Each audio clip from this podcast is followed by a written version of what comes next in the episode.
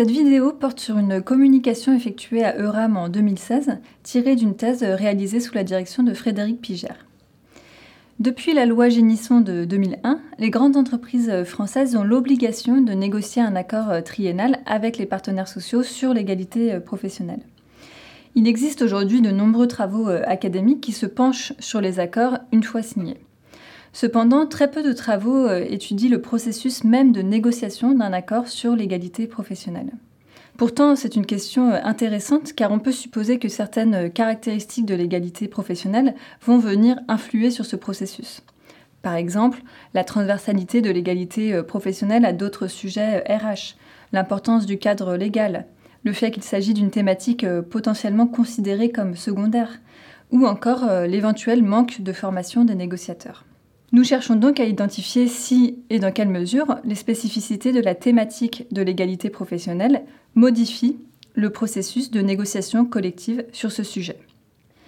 Pour répondre euh, à cette question, notre analyse s'est fondée sur l'étude du cas d'une grande entreprise française de 90 000 salariés, relativement reconnue sur euh, le champ de l'égalité professionnelle, puisqu'elle a reçu de nombreux prix et s'exprime euh, régulièrement dans les médias sur ce sujet. Tout d'abord, euh, l'égalité professionnelle est un sujet euh, très transversal à différents processus RH, donc recrutement, promotion, rémunération, euh, etc. De ce fait, la thématique de l'égalité professionnelle peut être abordée directement ou indirectement dans d'autres accords, accords sur la mobilité, accords salarial, accords sur l'équilibre vie privée-vie professionnelle, par exemple. Cela a comme conséquence de limiter les marges de manœuvre des négociateurs qui ne peuvent pas empiéter sur le champ des autres accords. L'autre conséquence de cette transversalité est que la direction égalité professionnelle doit mener des négociations intra-parties, puisqu'elle doit demander leur accord aux autres directions RH, donc direction du recrutement, de la formation, etc., pour chaque mesure qui peut les concerner.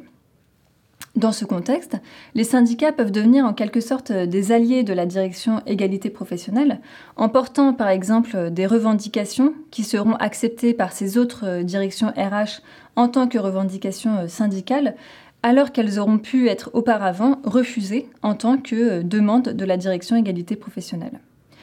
Ensuite, le cadre légal accorde une grande importance aux indicateurs et aux engagements euh, chiffrés sur un sujet sur lequel euh, les chiffres, comme par exemple euh, le taux de féminisation des effectifs, évoluent très lentement dans une entreprise euh, de cette taille. De plus, les indicateurs chiffrés sont importants pour les syndicats qui en ont besoin pour construire leurs revendications.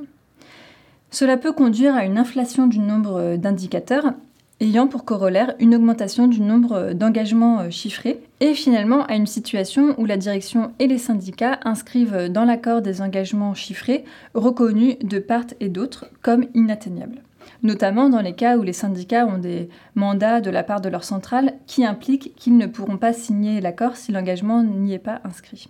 Enfin, il n'existe pas de définition euh, unique de l'égalité professionnelle, qui reste finalement une notion euh, peu définie par les textes légaux.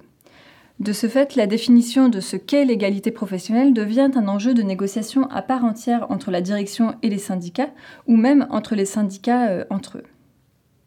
Sur le plan euh, théorique, cette recherche apporte un éclairage sur le processus de négociation, sachant que l'accord constitue euh, bien souvent la pierre angulaire de la politique d'égalité professionnelle. Et cette recherche montre en effet que les spécificités du sujet de négociation, à savoir l'égalité professionnelle, jouent sur ce processus. Ce travail illustre aussi le cas d'une négociation intégrative où les syndicats et la direction sont orientés vers un but commun, au point que les syndicats deviennent dans certains cas des alliés de la direction. Sur le plan euh, managérial, cette recherche souligne l'importance d'une définition commune de l'égalité professionnelle au sein de l'entreprise et montre en quoi la négociation peut contribuer euh, à cette définition. Elle souligne aussi l'important travail de négociation euh, intra-partie de la direction égalité professionnelle et plaide donc en faveur d'un renforcement du poids de la direction euh, égalité professionnelle par rapport aux autres directions RH, euh, et ce d'autant plus si l'on se dirige vers une approche de gender mainstreaming telle que préconisée par l'Union européenne.